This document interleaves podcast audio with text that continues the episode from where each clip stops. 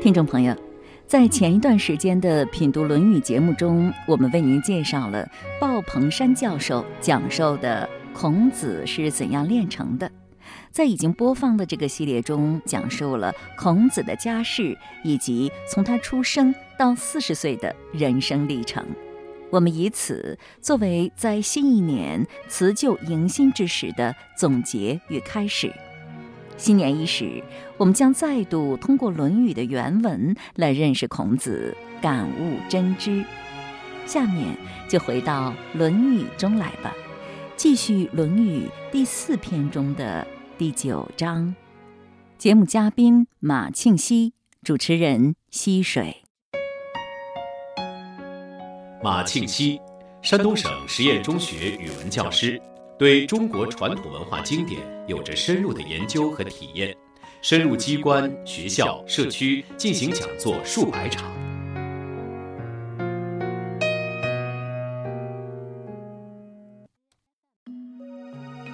子曰：“士志于道，而耻恶衣恶食者，未足与义也。”这句话比较好理解，“士志于道”，志。古人讲是心之所知，咱们现在讲我的理想志向就是要学道，但是呢，却持恶衣恶食，恶衣不好的衣服，恶食不好的食物，却以穿不好的衣服、吃不好的食物为耻，这样的人未足与义也。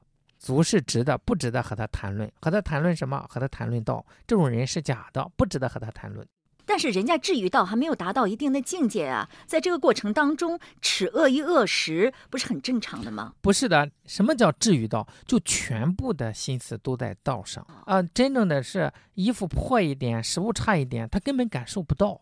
如果还觉着我吃的不如别人，穿的不如别人，和别人做比较，他的眼光还在往外看。至于道要往内看，看自己内心。所以说，这样他不是真正的修道之人，我们不值得跟他谈论。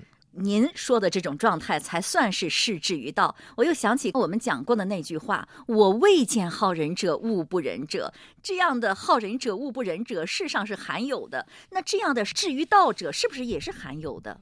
相对来说，就是说我们没有达到那个境界，但是我们可以在路上，我们立定了，我们就在这上面嗯走啊。虽然我们没有做的那么好，但是我们总是把心思用在哪里呢？关注自己每一个念头，注意自己每一个举动，错了我们及时的改正。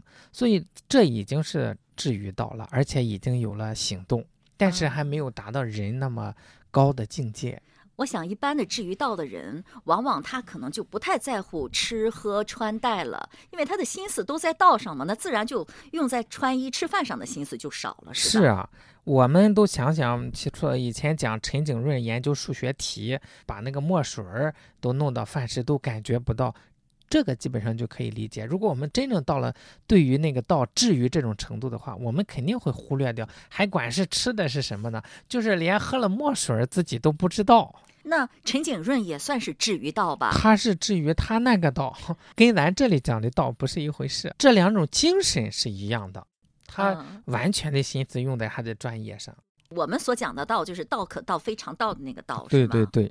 那你像共产党员，如果真诚的发出了为共产主义而奋斗、为人类的解放事业而奋斗这样的志愿，这就是他们追求的道，和我们今天讲的道也不太一样。嗯，不大一样，这是他们的理想。它和研究数学题还不一样。你看，什么叫共产主义呀？共产主义就类似于我们古代的大同社会，这本身还是圣人的理想。所以说，又用解放事业而奋斗，应该是全心全力为人民服务。说到这个全心全力，就和这一句一样了。全心全力不就是至于道而不耻恶衣恶食吗？他的全部心思用在这上面，他就不考虑恶衣恶食了。全心全意为人民服务，就是无私忘我的利他人啊，那就有点类似于至于道的问题上了。满心里都想着这件事儿，我就不会以穿的不好、吃的不好而感到羞耻了。嗯啊，是至于道而耻恶衣恶食者，未足与义也，就不值得和他共事了吗？不是，不值得和他谈论共事，该共事还共事啊，因为分工不一样，有些就适合这样的人，有的适合那样，他做不了特别高的，他可以做低的嘛。说到这儿，我就想起了一个故事，你也讲过这个故事，就是管宁割席断交的故事。当时管宁和华歆年轻的时候是一对非常要好的朋友。呃，有一次他们在锄地的时候挖出了金子，华歆就动心了，看了再看，最后呢还是恋恋不舍的丢掉了。还有一次呢，他们在屋内读书，这时候有一对。达官贵人的人马敲锣打鼓，非常豪华排场的从这个窗前经过。呃，华歆呢就忍不住跑出去看，而且看了又看，露出那种非常羡慕的眼神来。管宁看到华歆的这些表现，就和人家断交了。要是在今天的人看来，华歆的行为都是很正常的，呃，人们普遍都会这么做的。很多人就是因为有好奇心，想看个热闹，这有什么不对吗？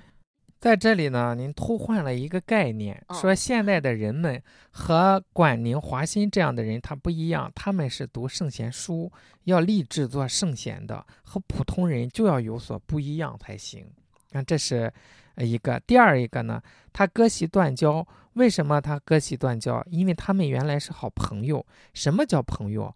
志同道合才叫朋友。现在通过这些事件上检验出来，对方和自己志不同道不合，那么我们就不要做好朋友。他所以说是断交，断交不代表着不来往、不说话，只是说咱俩不是志同道合的好朋友。他心里知道不就行了吗？还要割那个席子？你说的这个就是叫逆愿而有其人，左丘明耻之，某亦耻之。孔子说了，心里对他有看法，表面上还跟他做好朋友，这种人他不正直。左丘明认为这种人这种行为是可耻的。夫子讲，我也觉着这种行为是可耻的。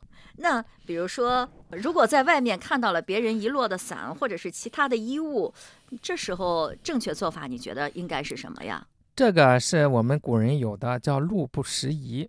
看见了这些东西啊，就跟没看见一样。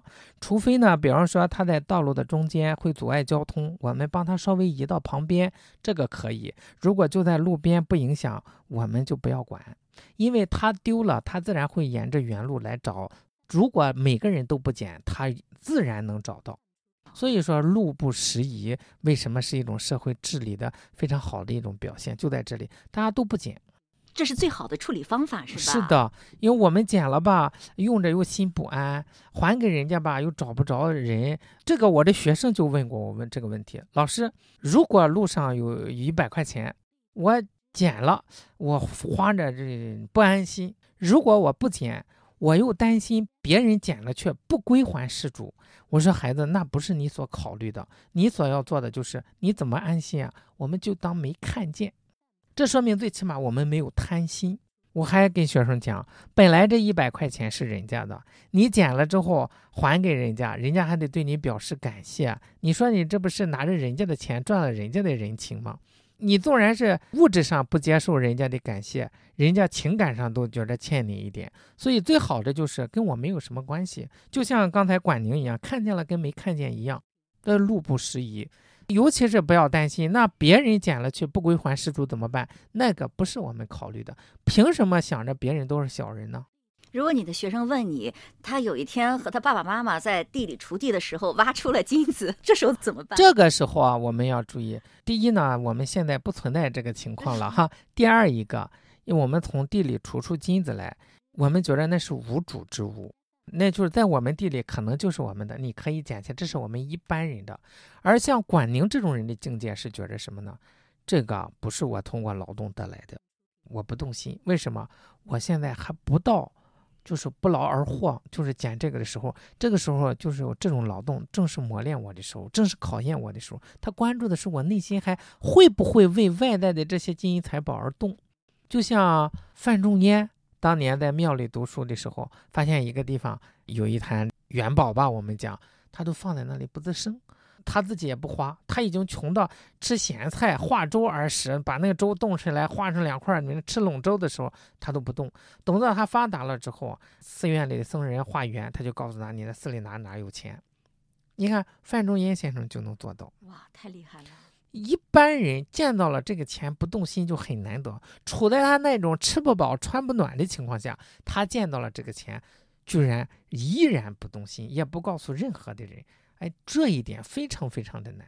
这我们就可以说，他真是失之于道，他不耻恶一恶食，他有条件改善，他都不改善。那这样的人做了官之后，那肯定是清官。对呀，所以说范仲淹出将入相做的都非常好，谥号是文正，那都是最高的评价。那你说在地上看到了别人，哎呀，不小心掉的衣服，哎，交到附近的服务台什么的，这个也可以吧？或者是在旁边给他看着。因为现在时代不一样了，比如说商场里面。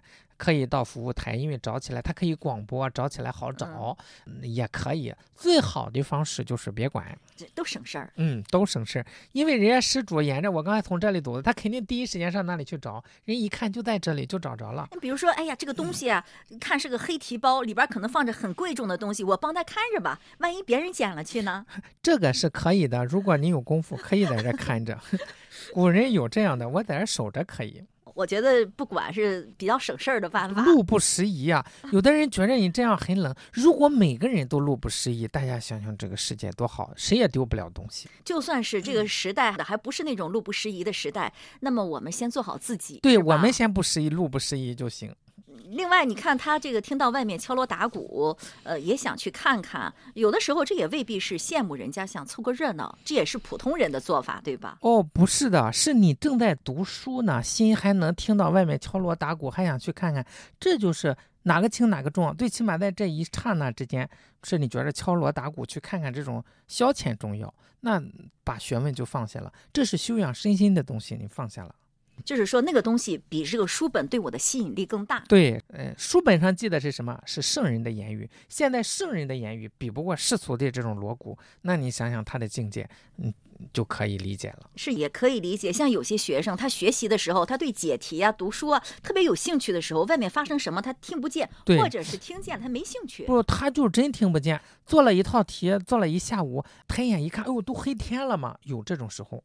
有一次我自己看一本书，哎，我从来没看过这个风格的作家，挺好的，很有才情。我就躺在办公室里的沙发上看，越看感觉就是越入迷。一等到把这本书看完的时候，天已经很黑很黑很黑了。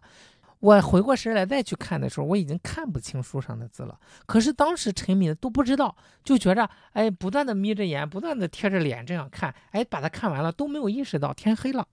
哎，那个时候外面。有什么动静都听不见，是，我觉得一个至于道的人，就可以从这些细节当中看见自己达到了一种什么样的状态和境界，是吧？嗯嗯嗯，呃，那这句话那就是对于有志于求道的人来说的了。嗯，那对于无志于求道的人呢？只喜欢追求物质享受的人来说，哦，那个我们就没有必要探讨了。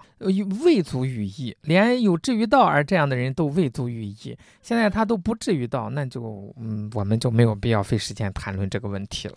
现在就是耻恶于恶食的人挺多的，像至于道的人挺少的。这个耻恶于恶食会不会成为一个人奋斗的动力呢？这样的人奋斗出来也挺可怕。他始终把这个以这种物质来刺激自己的前进，呃，这一点很危险。而且他对于原来那些呃依然在恶意恶食当中的人，他可能嗯急着划清界限，他并没有那种怜悯，这个不好。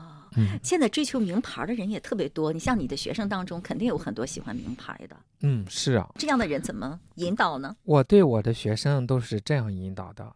不要去穿名牌，要让你自己成为名牌。就你穿啥，人家穿啥，这个不挺好的吗？但是很多人内心空虚，他需要名牌来支撑一下。那所以还是教育的问题，要让他内心充实起来。是至于道这句话，是不是可以算作是君子和小人之别的一个标准呢？这个还不是是吗？是还没到君子那个程度。嗯。只是说，如果一个读书人他有心于要在道这上面要努力，那么现实中他还耻恶一恶食，这样的人都别跟他谈，因为他肯定也成不了君子。应该是先至于道，然后没心思来理会别的，慢慢的提升，可能有一天到君子。那么君子都是不会耻恶一恶食的人吗？这是一个最基本的要求。原来这世界上还有这么一种人。心心念念想的就是不断的提高自己的人生境界，在这样的心灵中，锦衣玉食当然就没有什么位置了。听起来这样的人和大部分人不大一样，是吧？你能理解吗？对于大部分人的追求，我们是很熟悉的，不就是那两只船吗？名与利呀，在想象中得到了之后的滋味，该是多么的美！可往往人们看不清的是，名与利那是蓝图，也是锁链。在它的诱惑下，我们总会生出很多不快，并且为了得到它。不得不去做很多违心的事，过程不快。得到了呢，或许会有一时的快乐，但是会延续多久呢？是否又会很快进入一个不快乐的循环呢？那是一定的。经历过的人都清楚。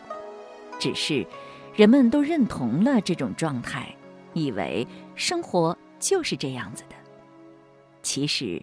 还有另一种生活，那就是有志于道的生活。那有志于道有什么好处吗？好处就是挣脱锁链，摆脱控制，得到心灵的自由。那么，至于道，就意味着过穷日子吗？那可不一定啊。快乐的日子。自由的心灵本就与穷与富没什么关系。如果你真的能够做到遵循道来生活，穷与富在你的眼中或许就没啥区别了。无论身处富贵中还是置身贫贱里，都是自由无碍的。用孔子的话说，就是“仁者无忧”。通过这句话。至少我们已经知道了，这世界上有一种人是追求大道的，这样的人是不会成天想着吃喝穿戴的。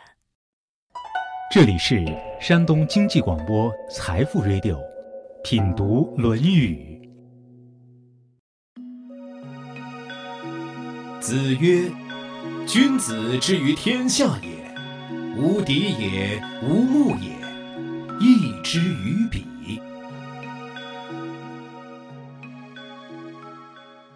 这几个字儿，我觉得就不是很好念。是啊，呃，主要是我们古人有不同的理解。最常见的一种呢，就是“君子之于天下也，无敌也，无目也，义之于彼”这样来读。敌就是匹敌的敌，目就是羡慕的目。说君子对于天下人啊。不是说非得和谁敌对，也不是非要仰慕谁和谁一块儿，义之于彼，彼就是靠近、从这些意思。就是说，只要这个人做的事情合适，义就是合适，他做的事情合适，我们就赞同；他做的事情不合适，我们就不赞同，并不因为他是我的好朋友或者他是陌生人而有所改变，就只看这个事情做的对不对、合适不合适。在这里，我们又看到了君子做事的一个特点，这就是他办事依据的是道义，而不是远近亲疏。说到这里，我仿佛看到了四个字：公平正义。如果我们的社会成员或者关键岗位上都是这样的人，一个文明和谐、生活美好的社会。不就已经触手可及了吗？真是让人心向往之。不过，我觉得我们还是先别把希望都放在别人身上了，先努力让自己成为那样的人吧。下一句话，子曰：“君子怀德，小人怀土；君子怀行，小人怀惠。”在这里是讲了君子和小人两种不同的表现。怀，古人有好多的解释，有的解释第一个怀和后面三个怀不一样，有的前两个怀和后两个怀不一样的意思。那我们看从文法上来讲，这四个怀应该是一样的意思。不如我们就按照最好的一种解释，就是想，心里想的。那么君子心里想的就是道德，《易经》上讲尽德修业。小人心里想的图，叫求田问舍，就想着自己盖个好房子，买几亩地。君子怀刑，刑，古人讲是典型。古代的那个典型呢，就是国家的宪法、法典这一些。说君子做事情啊，他要想着这合不合典型，就合不合法律。用我们现在话说，或者是准则准则也是法律啊。啊，那么小人呢，就想着，哎呦，这个事情有没有好处？管它合不合法，我们只要有好处，我们就去干。这么一衡量，就感觉君子还是少哈。你总是很忧国忧民啊，有没有君子很多、小人很少的时代啊？这个我们感觉吧，你得看哪一个群体啊。比如说是在士大夫这一个群体里面，我们期待的状态应该是君子多一点，小人少一点，那么这个国家就有希望。上正轨，因为上行下效，普通的百姓他没有这么高的境界，但是他也想得到自己的私欲，而居上位的都是君子，他知道顺应着小人的这种私欲，让他们满足，哎，他们就很开心。你要说全天下来讲，还是君子占的比重要少一些，但是这无所谓，只要是领导这里面君子占的比重大，这个国家就很好。单位也是这样，对，是领导阶层如果怀德。而且怀行的话，这个世界就会很太平，人们过日子也会过得比较幸福哈。是的，是的，这是区分君子和小人的一个标准。哦，不是区分的一个标准，是他们的一个表现。君子和小人最根本的区分就是义利，君子喻于义，小人喻于利。所以说，这是他外在的一种表现，不算不到最根本上的。那由这些表现可以判断他是可以，可以，可以这个样子。就是看这个人做事情啊，他的思考问题的角度是这个事该不该做，这是君子；做这个事情对我有没有好处，这是小人。就这么一点。那么表现出来可以有多种。你看他心里想，这是君子；小人他一种表现，心理上的一种表现。嗯，你说的这个好处，你像君子的好处，他觉得提高修养就是对他的好处啊。那小人的好处，可能我得到利益是对我的好处。你这有点诡辩的意思。好，呃，你像君子坦荡荡，小人长戚戚，这也是表现，也是表现。哎，君子总是泰然自若，总是这样。像群居终日，言不及义，好行小惠，就是小人的表现。是是。我记得您曾经在讲课的时候给大家讲过一个青州状元王曾的故事，这里和这句话是不是也挺相应的？还是挺相应的。啊，你给大家讲讲好吗？我觉得故事令我印象深刻。哈，就是说这个王曾，他连中三元，在乡试的时候是第一名，在会试的时候是第一名，在殿试的时候还是第一名。这是全国一一次科举考试只有一个人的，而且基本上一百年能出一个。当时人家就祝贺他的时候讲，说，嗯，你看你连中三元，这一生啊，呃，这不愁温饱。他就很严肃地说，平生之志不在温饱。这是我们古人谦虚，我的志向不在温饱，在哪里呢？肯定是在安国家、安社稷、保百姓、治于道，在这里。后来他历朝做官，也确实是这样做的，非常正直。他就是一位君子。嗯。